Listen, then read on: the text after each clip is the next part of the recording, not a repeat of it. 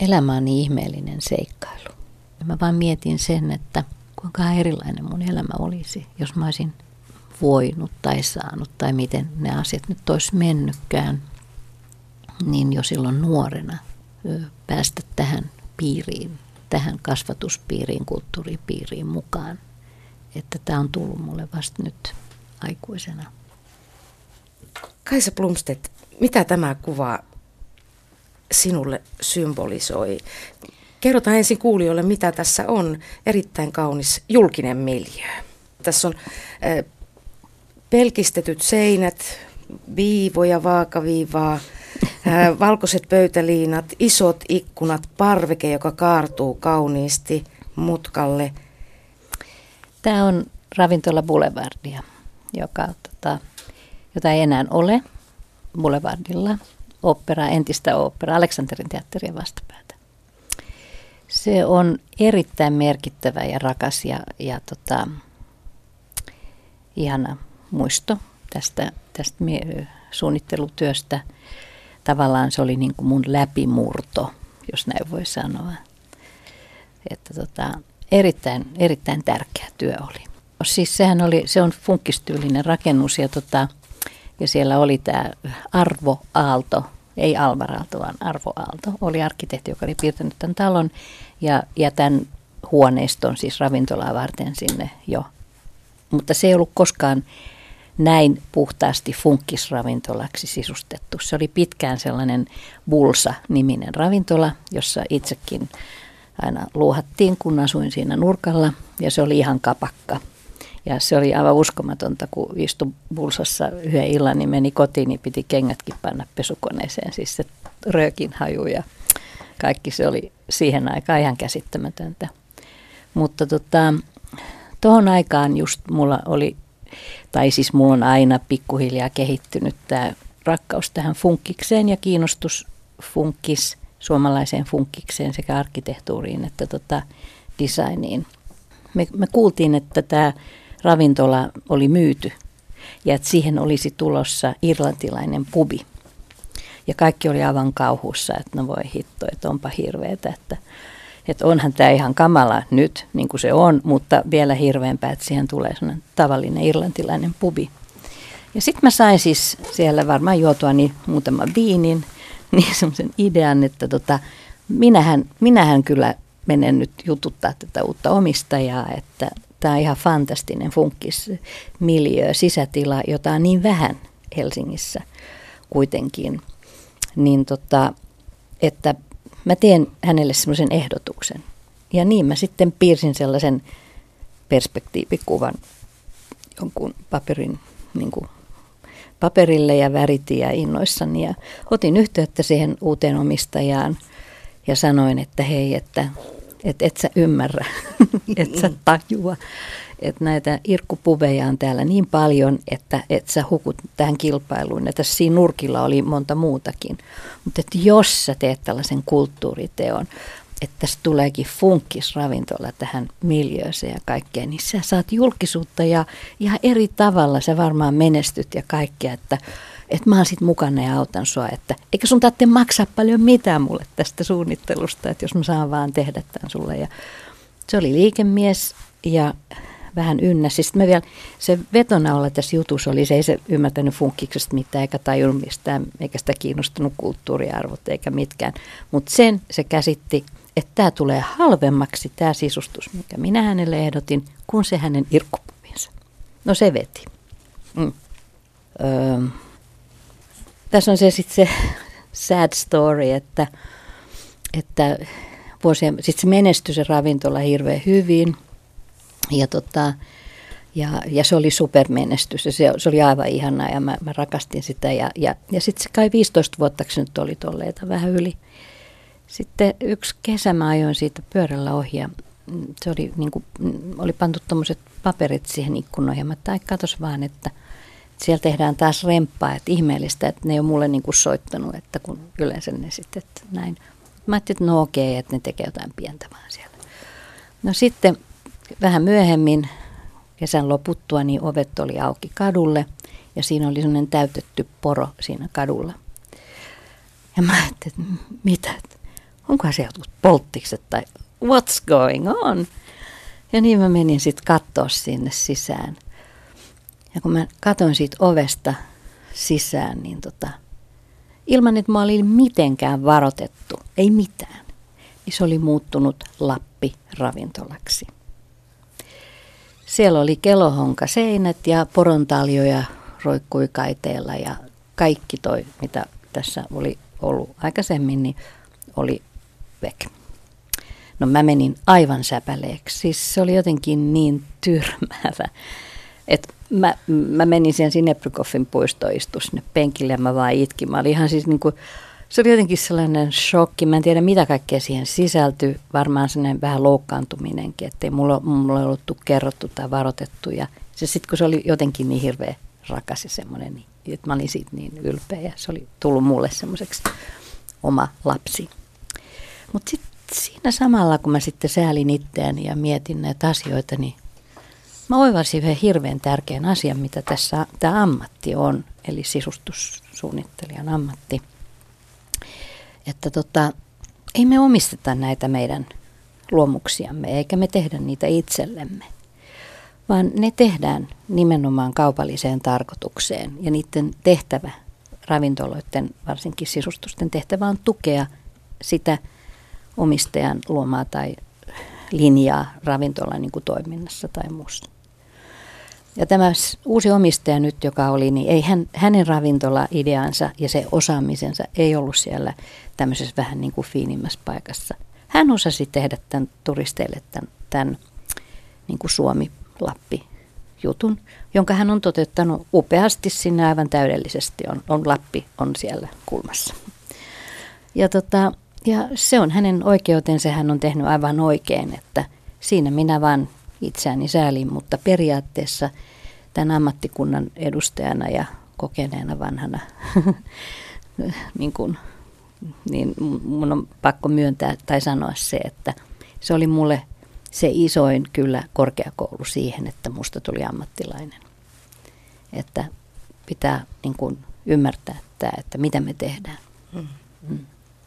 Minkälainen ero on sitten suunnitella julkista tilaa tai yrittäjien toivomusten ja niin kuin linjan mukaisesti ja rakentaa kotia jollekin yksityishenkilölle? Siinä on valtava ero. Että tässä tota, näin, niin, julkiset tilat sitten, jos on kaupallisia tiloja, niin kuin mä sanoin, niin sisustus tukee brändiä tai, tai konseptia. Ja ja sitten on niin kuin toimistoja, työtiloja ja siellä taas niin kuin on monta asiaa taas, jota, jota pitää niin kuin ensimmäiseksi ratkaista ja funtsata ennen kuin sisustus tavallaan laskeutuu päälle. Eli toimivuus ja funktio ja työntekijät ja heidän hyvinvointiinsa ja, ja mikä on sen firman niin kuin idea, miten he sitä, sitä työpaikkaa sitten niin kuin kehittää ja tekee, että miten ihmiset siellä työskentelee. Eli se sisustus on siinä sitten vasta se loppusilaus.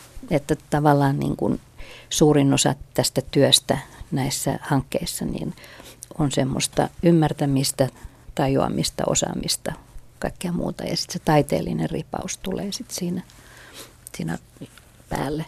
Mutta kodit, kodit on niin kuin huikean arvokas ja hieno niin kuin asia saada olla mukana tavallaan niin kuin ihmisten luottamus, se on luottamustehtävä. Ja tota, useimmiten ne ihmiset on ensimmäistä kertaa niin ison asian kanssa tekemisissä kuin remontti tai rakentaa omakotitaloa tai jotain. Niin tota, tulee ensiksi mieleen se, että mun tehtävä on olla vähän semmoinen niin kuin lautturi, joka luotsaa ihmisiä niin kuin oikein sen valtavan viidakon ja kaiken sen niiden ongelmien ja vaarojen yli, että et heitä, ettei tule virheitä, ei, ei tule liian kalliita hankintoja, ei tule vääriä hankintoja, ei tehdä niin kuin asioita, jotka myöhemmin osoittautuu, että ei, ei ne olekaan kivoja ja semmoisia niin kuin ajan haihatuksia, niin, tota, niin mä pidän sitä hirveän tärkeänä ja hienona työnä. Mä, mä tota, arvostan sitä, että mä saan tehdä koteja. Mikä sun, sinulle on omassa kodissa tärkeää? Se, että se on mun koti. Mm. mulla ei ole mikään sisustettu koti. Mulla on, mitä mä nyt on muuttanut, ehkä aikuisiellä yksi, kaksi, kolme, neljä. Tämä on viides. Mm. Niin tota, ne samat huonekalut kulkee mukana, ne rakkaat, jotka on semmoista niin kuin, monessa kodissakin on niin kiva just se, että kun siellä on se heidän oman elämänsä kerrostumat näkyvissä ja kulkee mukana se, se semmoinen, niin kuin, mitä on ollut. Ja sitten sit joku poistuu siksi, että sitä ei enää tarvitse tai tarpeettomana ja sitten hankitaan uutta, koska tarvitaan uutta tai jotain. Että tota, mulla on just tällainen, että mulla on niin vanhat ja uudet ihan sekaisin, eikä sitä mitenkään sen kummemmin, mutta ne vaan loksahtelee jotenkin itsestään oikeille paikoilleen. Että on se mulle semmoinen tärkeä paikka siksi myös, että, että tota, se on semmoinen kerhohuone. mun ystävät ja kaikki, niin me siinä keittiön pöydän. Ei mulla ole suunnilleen, siis mulla on keittiö, olohuone, kaikki siinä samassa, että ei mulla ole mitään. Mulla on vain iso ruokapöytä, jos, johon mahtuu 10 henkeä tai 12 tarvittaessa. Niin se on niin kuin se, missä kaikki tapahtuu siinä pöydän ympärillä. Kerron tässä välissä, että nämä Kaisa Plumstetin valokuvat ja myös tämä keskustelu niin on kuultavissa sitten tuolla ja katsottavissa Yle Areenassa ja osoitteessa www.yle.fi kautta kuusi kuvaa. Tämä kuva on sellainen, josta minun ei tarvitse kysyä, missä tämä on otettu, koska tuossa alhaalla lukee Trebbiano. Ja maisema tai tämä talo on hyvin tyypillisen italialaisen kylän ja talon näköinen paikka. Tässä on tämmöinen kivimuuri ja sen läpi menee holvikaari ja sieltä pilkottaa kapea kuja ja katu. Etuosaa värittää kukka- ja viheristutukset ja aurinko paistaa siihen ja tuolla vasemmalla on kauniin valkoisen talon seinä ja siellä ruutuikkuna. Kaisa Plumstedt, mitä Trepiano merkitsee sinulle ja miten sen löysit? Hmm. Haukkasi suuren osan elämääni. Italia on aina ollut lähellä mun sydäntä. Johtuu mun ihanasta bohemista äidistäni, joka rat- rakasti Italiaa. Ja tota, meillä myös kotona, kun muut söi makaronilaatikkoa, niin meillä syötiin pastaa. Hmm. Ei ollut makaroni, oli pasta. Mutta tota, että se Italia on niin kuin tullut jotenkin lapsuudessa jo. Äidillä oli jotain kontakteja, ystäviä ja kaikkea tällaista. Ja, ja myös sitten tämän mun työn takia niin Italia oli ja Milano varsinkin silloin aikoinaan suuri mekka, missä niin kuin design, huonekaludesign ja tällainen niin kuin eniten tapahtui ja joka oli kiinnostavaa ja sitä sitten vaelsin sinne aina katsomaan ja oli Milanossa huonekalumessut ja kaikkea tällaista näin. Että mä jo 60-luvulla niin kuin reissannut tuolla Italiassa. Ja, ja sitten jossain vaiheessa niin tota, ja Milanossa tietenkin, kun pyörin siellä sitten vähän enemmänkin, niin totta kai aina romansseja syntyy ja, ja tota, ystäväpiiri laajenee ja sillä että si, siitä niin semmoisia juuria sitten pikkuhiljaa syntyi sinne, sinne Italiaan. Ja tota, ähm, mulla oli aina haaveena se, että joskus oma paikka tuolla maaseudulla jossain Italiassa. Ei, Milano ei ollut se paikka. Mä en edes, Milano on ihan okei, mutta se ole kaupunkina semmoinen, missä mä asuisin ikinä. Se ei ole jotenkin mun paikka. Mutta on ja käyn siellä aina edelleen ja muuta. Sitten elämän raiteet meni niin kuin meni, niin tota, mulla oli mahdollisuus ostaa täältä Trebiano-nimisestä tuhat vuotta vanhasta kylästä vuoren huipulla vanhan raunioituneen linnan ympärille syntyneestä semmoisesta labyrinttikylästä. Yksi niin kuin kattoterassillinen semmoinen shivu, siinä muuri, ne, ne talot kaikki muodostaa semmoisen muurin niin kuin siellä ylhäällä vuorella, niin yksi sellainen kaistale. Ja tämä Trebiano osoittautui aika uskomattomaksi paikaksi se on sellainen taiteilijoiden suosima paikka. Että siellä asuu paljon niin kuin kirjailijoita ja varsinkin kirjailijoita, koska tämä Leritsin, mihin tämä tavallaan liittyy Leritsin rantaan ja La Spezia ja Cinque, Tre, Cinque Terre on kaikki tässä, niin tota, tämä on kuuluisa, siellä on Shellit ja Byronit ja kumppanit olleet ja oleilleet, että se on sellainen siellä vaeltelee siis kirjallisuus. Kirja, ja siellä harrastetaan hyvin paljon. Siellä on kirjallisuuteen liittyviä tapahtumia ja kaikkea, kaikkea mahdollista. Niin tota, samoin tässä Trebiano kylässä täällä ylhäällä, niin tota, josta ava, avautui sitten näköala yli koko tämän. Sieltä näkyy väli, Välimeri ja Seleritsi ja kaikki Carraran vuoret ja koko Italia. Et se oli niin kuin sellainen, että ah, tässä olen.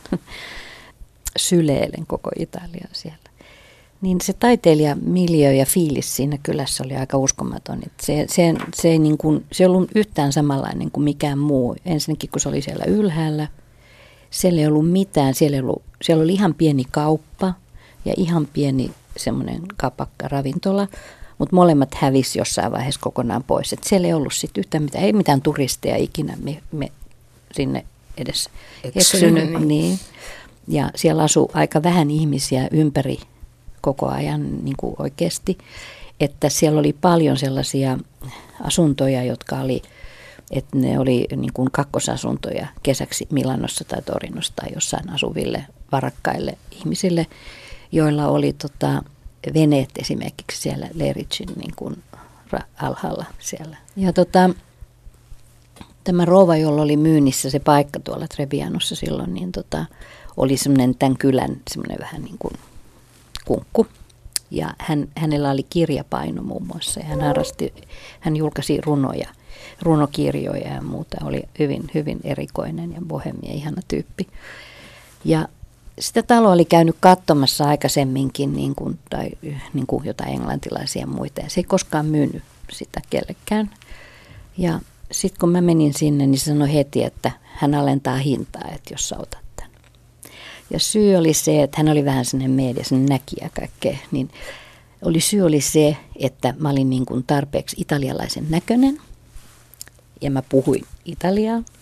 Ja sitten hän niin kuin jotenkin se, että sisustussuunnittelijan ammatti, niin, niin, niin tota, se on tarpeeksi taiteellinen sinne, että se riitti, se ylsi sen kulttuurisen kynnyksensä. Ja niin mä sitten suorastaan hänen niin kuin painostuksestaan niin kuin otin sitten sen, sen shivun siitä talosta, joka oli aivan ihana. Ja siellä mä oon viettänyt 25 vuotta. Ja tota, siinä tapahtui välillä, mä jopa jouduin myymään sen paikan, minkä ostin kun täällä Suomessa oli huonot ajat ja kriisit ja kaikkea, se oli aika kauheata, mutta mä olin niin syvästi ystävystynyt siinä kylässä muutamiin ihmisiin, ja se kylä piti mua vähän niin kuin maskottinaan. Se oli kauhean eksoottista, että Suomesta joku, niin kuin hyvät ne mummot ties, missä Suomi on, mutta jotenkin meillä oli aina kauhean hauskaa ja ne oli ihania mulle, ja mä nyt yritin sitten olla heille myös, mä järjestin siellä kaikkia suomalaisia taiteilijoita. Oli aina, mun, aina siellä mun talossa asui joku suomalainen taiteilija, että oli, ja siellä oli konsertteja ja siellä maalattiin ja siellä pestettiin ja siellä kirjoitettiin ja siellä soitettiin ja sävellettiin, että se oli niin kuin semmoinen, niin nämä mun ystävät, niin ne ei halunnut, että mä luovun, että mä lähden pois Trebianosta, niin ne hankki mulle sellaisen toisen paikan, jonka mä sain sitten vuokrata, joka oli vielä parempi tietenkin kuin tämä mun oma, kun se oli vähän hienompi. Mutta tota, ja siellä mä sitten olin loppuajan, että mä pari vuotta sitten on, on vasta luopunut siitä talosta. Syy oli myös se, että nämä mun rakkaat läheiset, läheiset ystäväni siellä, tämmöinen Kiara, josta tuli mulle melkein toinen äiti, niin kuoli pois ja sitten se yksi ystävä kuoli pois ja tämmöistä, niin se vähän niin kuin tyhjeni mulle sillä henkisesti ja tunnepohjaisesti se kylä. Niin tota, ja mä myös olin hirveän kiinni siinä. Tuli vähän syyllis, syyllinen olo aina, kun oli mahdollista tulla loma tai vapaata, niin että lähti jonnekin muualle eikä mennytkään tuonne Trebian. Että siellä se oli tyhjänä se talo ja odotti. Mä se, kun se oli niin ihana se paikka ja kaikki.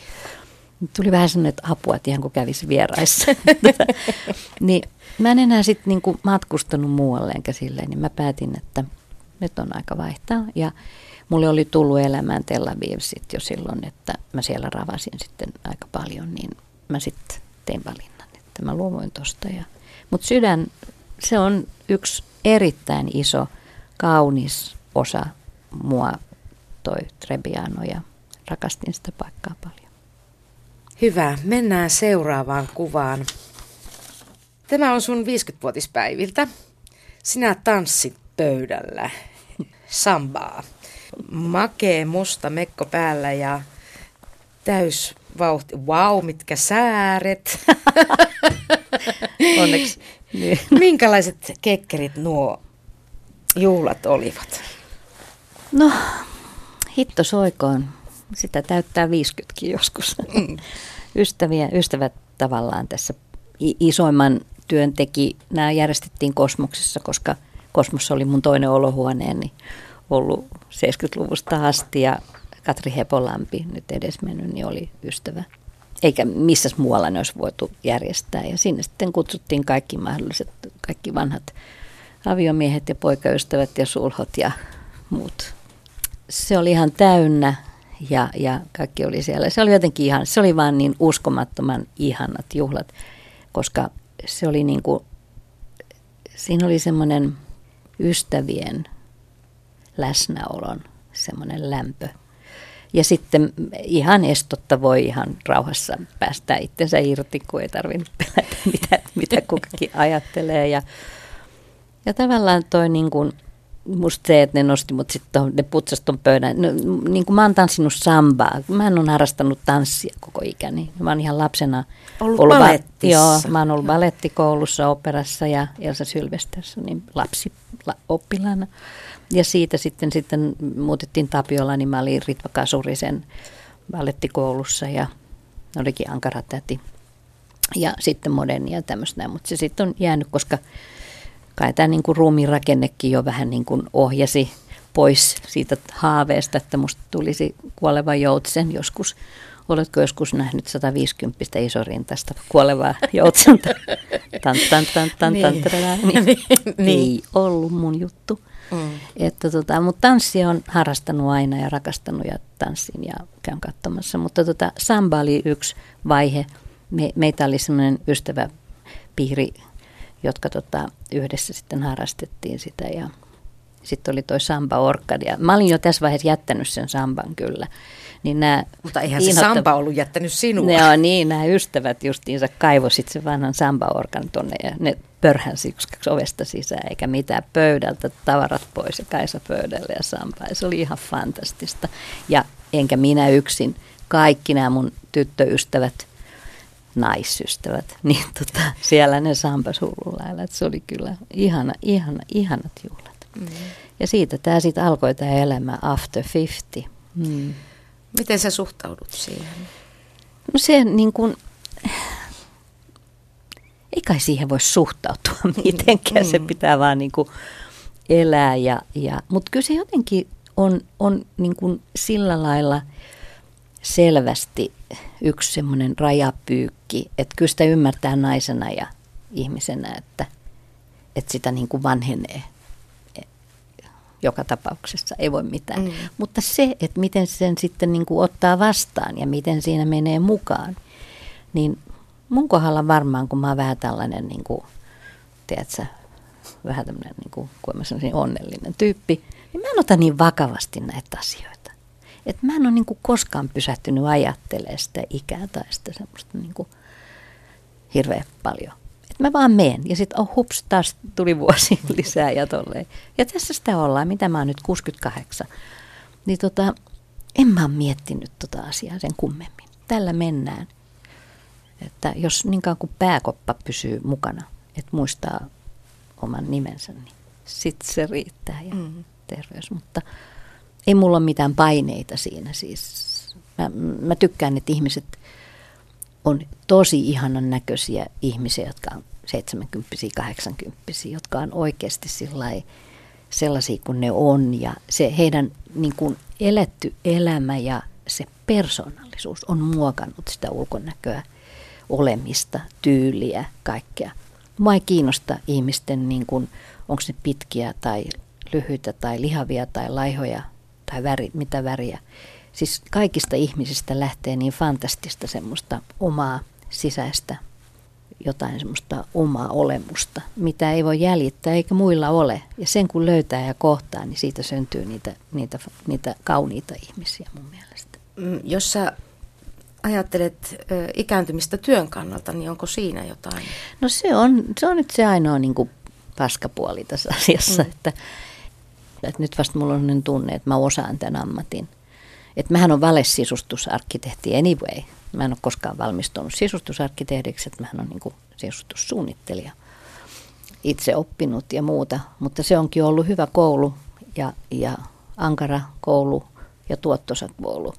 Ja tällä kokemuksella, niin, niin nyt mulla on sellainen tunne just, että mä osaan ja hallitsen. Mulla on niin kuin, se on ihan mielettömän ihana se, se, se niin kuin kenttä, missä tässä niin kuin tämän työn parissa piirissä pyörii.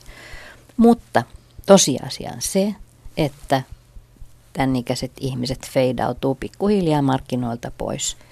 Ja, ja se on ihan luonnollinen siirtymä. Siinä ei ole mitään, mitään oikeastaan, mitä voisi mukista vastaan muuta kuin se, että ymmärrän kyllä sen semmoisen, että sääli, että paljon menee taitoa, tietoa ja osaamista, kun jo, jopa yli 50 ihmisiä työpaikolta lähtee pois. Ja sitten nuoret tulee ja aloittaa alusta ja tekee ne samat virheet ja sen kehityskaaren ja päättyy siihen samaan pisteeseen ja joutuvat pois joskus, kun että se vanhempi, joka oli jo, olisi jopa komppaa. Sitähän mä teen nyt tuolla, mm. kun mä sanon, että mä valmennan siellä näitä, niin mä en opeta niille mitään, mutta mä kerron heille niin kuin sit oman kokemukseni kautta tämän jutun. Sitä ei opita missään kouluissa eikä missään. Yleensä kun ihminen mm, saa ikää lisää, niin hän oppii ehkä erityisesti yhden asian, eli olemaan itselleen vähän armollisempi. Eikä ole niin vaatelias itsensä suhteen. Nyt en puhu työstä, vaan niin kuin mm. ihmisenä olemisesta. Mä oon melkein päinvastoin. Mä en kyllä päästä itteeni helpolla nytkään. Että tota, mä en anna sitä excusea itselleni, vaan kyllä mä ihan niin kuin, sanotaan siinä, että yrittää pitää itseään terveenä ja kunnossa ja mennä ja tulla. Ja ennen kaikkea ne haasteet oppia uutta. Ja nyt ollaan niin valtavassa murrosvaiheessa kaiken kanssa. Siis on mun ikäisiä ihmisiä, jotka osaa käyttää kännykkää vieläkään tai saatikka tietokoneita. Niin tätä mä tarkoitan, että se ei ole mua, mua varten. Noi haasteet on mulle, että mä ylitän ne ja menen mukaan ja yritän niin paljon kuin mä pystyn, niin ole siinä kaikessa. Että en mä, niin kuin, en mä päästä itteeni siitä. Sitten jos väsyttää, niin väsyttää ja jos ei huvita, niin ei huvita. Se on niin kuin semmoisia oikeuksia kyllä ottaa itselleen. Ja yksi asia, mistä musta, musta on tullut kranttu, niin on, että ei tarvitse sietää semmoisia ihmisiä ja tilanteita, mistä oikeasti tykkää. Se on niin kuin mulle tullut semmoiseksi, että mä pystyn ihan nätisti ole, en mene, en osallistu, enkä tee – tai ole tekemisissä niin kuin turhaa ihmisten kanssa, jotka ei ole mun, mun, mun, mulle niin kuin hyvä, hyväksi energiasyöppöjä tai jotain tämmöistä. Että ne on ihan hyviä ihmisiä ja olkoon ihan rauhassa, mutta eihän kaikkien tarvitse kaikista tykätä. No sekin on tavallaan vähän sitä, että osaa olla itselleen armollinen, että ei vaadi semmoisia asioita, joista ei sitten kuitenkaan mitään hyvää seuraa. Se on just näin. No mm. just näin. No se on kyllä totta, joo. Mm. joo. Kaisa Blumstedin ja minun keskustelun voi kuunnella Yle Areenassa ja kuvat ovat myös nähtävillä sitten tuolla www.yle.fi kautta kuusi kuvaa. Ja nyt mennään sinivalkoiseen kuvaan. Tosin tässä on, tai sikäli suomalainen kuva ollenkaan, että tässä näkyy palmu. jos toinenkin. Älä viitti ilmastonmuutos, no niin, tulla voi Suomeen vaan tapahtuu. Vitivalkoinen talo tumman sinistä taivasta vasten. Ja miten mulle tuli yhtäkkiä tästä muuten mieleen toi äh, Olympiastadionin torni? Joo, ole aivan oikein. Ihan on. Mikä talo tämä on ja mihin tämä liittyy? No toi varmaan edustaa tätä kuuluisaa Tel Avivin Bauhaus-arkkitehtuuria. Tel Avivhän on niin kuin valkoinen White City toisaalta nimeltään. Ja siellä on ihan tällainen niin kuin suojeltu valtava alue, missä on näitä kortteleita, Bauhaus-taloja. Että mä vuonna 2000 hmm, jotain, niin ensimmäisen kerran jouduin, jouduin oikeastaan, pääsin Tel Aviviin, jonne mä oon aina kyllä aina niin kuin ajatellut, että mun pitäisi sinne mennä. Mun isäni suku ja juuret tulee sieltä Israelista. Ja tota, mutta se on jotenkin vaan, mä, se on jäänyt multa niin kuin väliin. Tämä Italia-hössötys oli tässä niin voimakkaana tässä välissä. Ja tota, mutta niin kuin sanoin, niin sitten yhdessä vaiheessa Tel Aviv vastui kuvaan ja se, se sitten voitti, että pikkuhiljaa Italia väistyi ja tämä Tel Aviv. Nyt mä puhun Tel Avivista enemmän kuin Israelista. Se on vaikea yhtälö ja Israelissa on asioita, jotka on vaikeita ja niihin mä en niin kuin ota mitään kantaa tässä, että se on niin kuin toinen juttu. Mutta Tel Aviv on kaupunkina aivan fantastinen ja mulla on syntynyt sinne myös ystäväpiiri ja kaikkea. Mä oon ollut siellä 2000-luvun alusta asti kerran vuodessa varmaan niin luennoimassa ja opettamassa ja mentoroimassa ja sitten myös Haifassa, Haifan Vitso-nimisessä tota, arkkitehtuurikorkeakoulussa siellä, niin tota, mm, paljonkin ollut siellä. Ja näin se on sitten vienyt mua sinne, että nytkin mä lähden tästä haastattelusta viikon kuluttua niin Tel Avivin kahden viikon lomalle. Muistatko ensimmäisen kerran, kun menit Tel Aviviin? Minkälaisia tunnelmia se herätti sinussa? Se oli kyllä aika huikea, koska tota, ensinnäkin siellä kaduilla käveli kaisoja. Kaisoja tuli vastaan koko ajan. Mä olin ihan yksi tusinasta, ettei mitään poikennut. Täällä sen vähän erotun välillä ihmiset niin huomauttaa tai sanoo siitä, että onko täysin suomalainen tai jotain. Että, mutta tuolla niin ei mitä, mä ihan, ihan yksi miljoonasta. Se oli hauska huomata. Ja, tota, ja sitten tuli vähän sellaisia tunnevyöryjä näistä omista juuristaan ja semmoisia ajatuksia. Mutta tota, kyllä mä sitten, kun mä ensimmäisen kerran sitten nämä Bauhaus-talot ja ne korttelit, kun mä niitä kävelin ristiin, rastiin, rastiin, ristiin ja otin kupia ja piirsin ja funtsailin, niin oli se kyllä, oli se jotenkin, onhan se aina varmaan ihmiselle, jos on ollut kauan sellainen haave nähdä jotain ja sitten näkee. Niin tässä kohtaa mulle ei tullut pettymystä, että se, se oli sellainen täyttymys ja sitten se kantoi mua taas eteenpäin, että mä innostuin sitten taas niin kuin ja onneksi mä oon sitten tutustunut siellä arkkitehteihin ja taiteilijoihin ja, ja sellaisiin arkkitehteihin, joka on tähän suuntautunut niin kuin tälle modernismille. Ja se, siellä on, Israelissa muutenkin on modernia uutta arkkitehtuuria, tosi korkeatasosta, tosi hienoa. Et niillä on niin kuin myös juurensa sitten vähän tässä Bauhaus-kielessä. Sä luennoit, sä annat oppia ja neuvoja ja kokemustasi kaikille muille ihmisille, jotka tällä alalla toimivat. Minkälaisista asioista sinä itse ammennat inspiraatiosi ja voimasi työhön? Hmm. Mä oon semmoinen ihminen, että mä elän niin aina täysillä koko ajan, niin kyllä on, on semmoisia asioita, jotka yksi, kaksi vaan kolahtaa. Että mä osaa, se ei ole mikään semmoinen niin säännönmukainen juttu. Ja ihmiset on kyllä yksi semmoinen, joka ruokkii ihmisten kautta, oppii uutta ja näkee. Ja, ja sitten tietenkin niin kuin, totta kai matkustaminen ja semmoinen, että pitää, pitää niin kuin jotenkin vaan kamalasti, kun mä kun luen paljon kirjoja esimerkiksi ja mä rakastan katsoa leffoja ja kaikki tämmöistä, että joka asiasta löytyy jotakin. Mä oon, mä oon hyvin myös sellainen niin poikki, mä voin käydä rap-konserteissa ja vaikka missä ja, ja tota, tanssiesityksissä tai festivaaleilla, niin semmoista poikkitaiteellista juttua, kaiken maailman näyttelyitä, ja, jotka mulle melkein joskus antaa enemmän sellaiset näyttelyt, jotka musta on ihan hirveitä. Että mä en yhtään ymmärrä enkä tajuu ja ne on niin kuin, että apua. Mutta sitten niin se, että siinä kasvaa just siihen, että tämä on kuitenkin jollekin tärkeää ja, ja, ja joku pitää tästä – ja se, että jos mä en pidä jostain, niin ei se tarkoita sitä, että se on huonoa. Niin se on niin kuin semmoista kasvua ja kehitystä tavallaan niin kuin itsensä kanssa myös siitä, että antaa tilaa, maailma laajenee. Sitten mennään tähän seuraavaan kuvaan. Ja kas, tässä on kaupunki, jota, joka ei näytä minulle yhtään tutulta. Tässä on ihminen, joka näyttää tutulta. Eli Kaisa Blomstedt, sinä itse nojat kaiteeseen ja alapuolellasi avautuu kaunis valkoinen kaupunki. Ja tässä on tämmöinen suuri merenlahti ja aallonmurtaja ja taitaa olla alkuillan hetki. Valot alkavat pikkuhiljaa syttyä. Mm.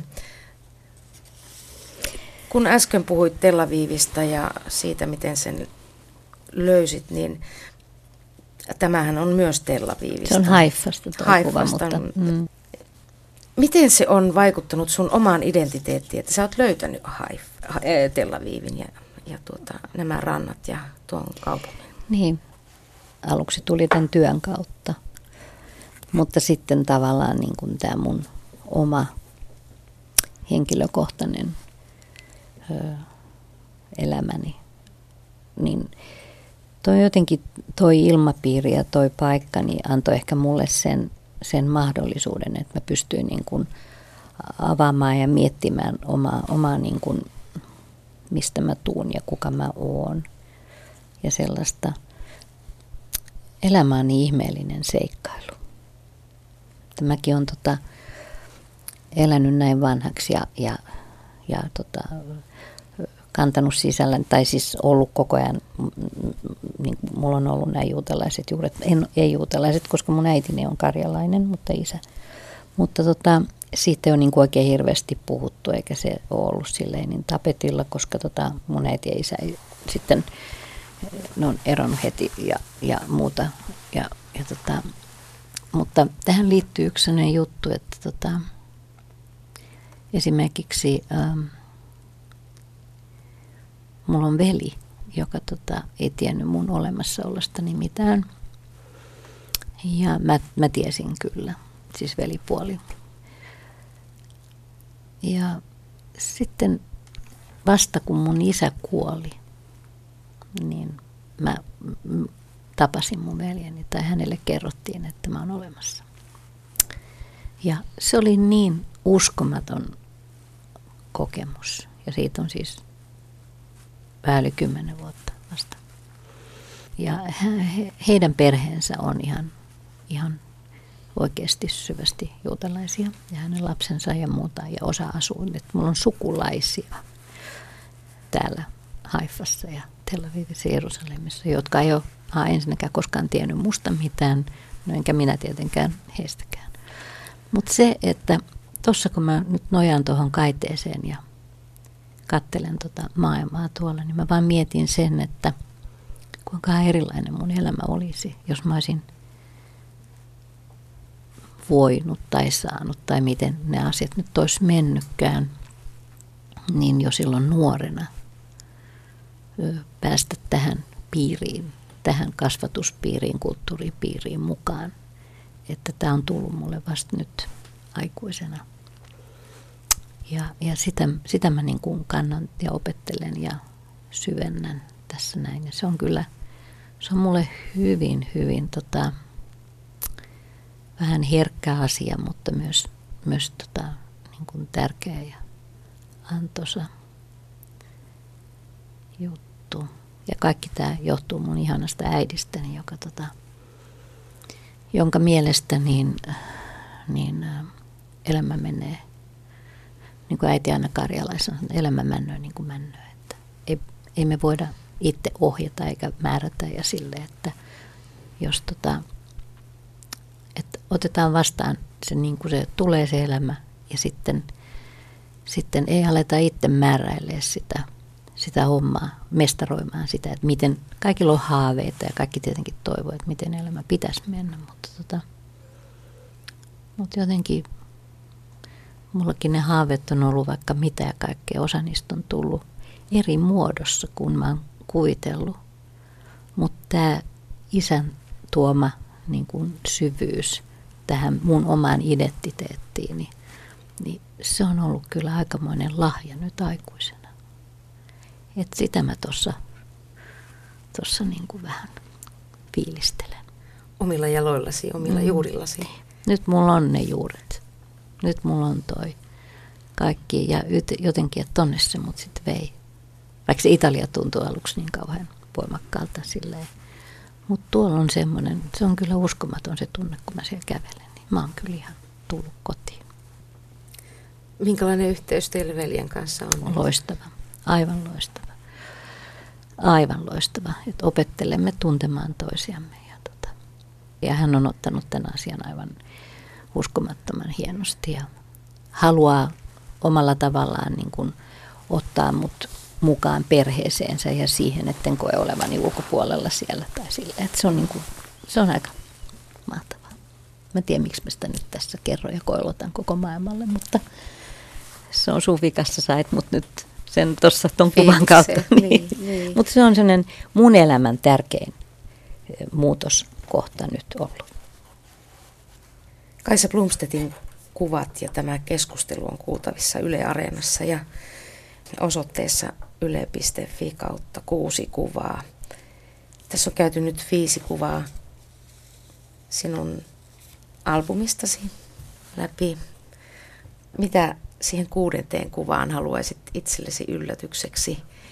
Tai mitä tulevaisuuden odotuksia tai tavoitteita siinä voisi olla kuvattuna? En mä noista yllätyksistä, niitä, niitä saa tulla ja on varmaan tulossakin, mutta tota, kyllä se varmaan alkaa niin kuin sillä tiivistymään tämä elämä, että mulla on tytär ja hänellä on kaksi lasta. Ja, ja nämä lapsenlapset varsinkin niin on tullut kauhean tärkeäksi. Niin kuin, mä oon ihan tyypillinen näköjään tämmöinen mummo, jolle tota, lapsenlapset tulee sitten näin, mutta tota, kyllä mä sen nyt ymmärrän, kun mulla on enemmän ollut ehkä aika, silloin kun mä oon luonut uraa ja mennyt ja tehnyt ja kaikkea, niin se asia, joka kyllä on jäänyt vähemmälle mun elämässä, on ollut mun oma perhe. Että ystävillekin on ollut enemmän tavallaan aikaa ja vientiä, kun on ollut kaiken näköistä matkaa ja juhlaa ja tapahtumaa, mutta se perhe siellä, ydinperhe. Ja, ja sitten just kun mäkin olen niin kun ollut naimisissa ja naimisissa, naimisissa ja naimisissa kaikkea, niin Niina on ensimmäisestä avioliitosta ainoa tytär. Niin tota, tää, nämä lapsen lapset nyt, niin se on niin mielenkiintoista seurata vierestä oikeasti, että miten ihan pienestä ihmisestä kehittyy aikuinen. Aivan fantastista. Mun täytyy sanoa, että, että nämä nuoret, nuoret kasvavat tässä, niin niiltä oppii kyllä aika paljon kanssa. Ja kun heidän kanssa pitää tulla, niin kuin se, että miten heidän kanssaan yhdessä oleminen onkin jotain aivan muuta – kuin että mä olisin asiakkaiden kanssa tai jotenkin muuten kanssa. Siinä on sellainen mieletön joku voima ja rauha ja semmoinen nöyryys. Se on varmaan oikea sana se nöyryys muuten. Että ei yritä olla kukaan eikä mitään, vaan että siellä pelataan heidän kanssaan niillä tunteilla ja sillä sydämellä, mikä, mikä kohtaa. Siinä ei ole mitään rooleja eikä muuta. Se on upeata. Mä niin kuin, sanoisin vielä tässä, että kun aina kaikki kysyy, että näkee mut jotkut, että ootko mennyt naimisiin, onko sulla joku, aiotko menä naimisiin vielä? Mä katson vähän niitä, niin kuin, että miksi pitäisi? Et nyt on niin kuin jotain muuta tässä. Kaikkea saa tulla kyllä, joo. Ei voi olla kuin kiitollinen kyllä siitä, että hyvä elämä.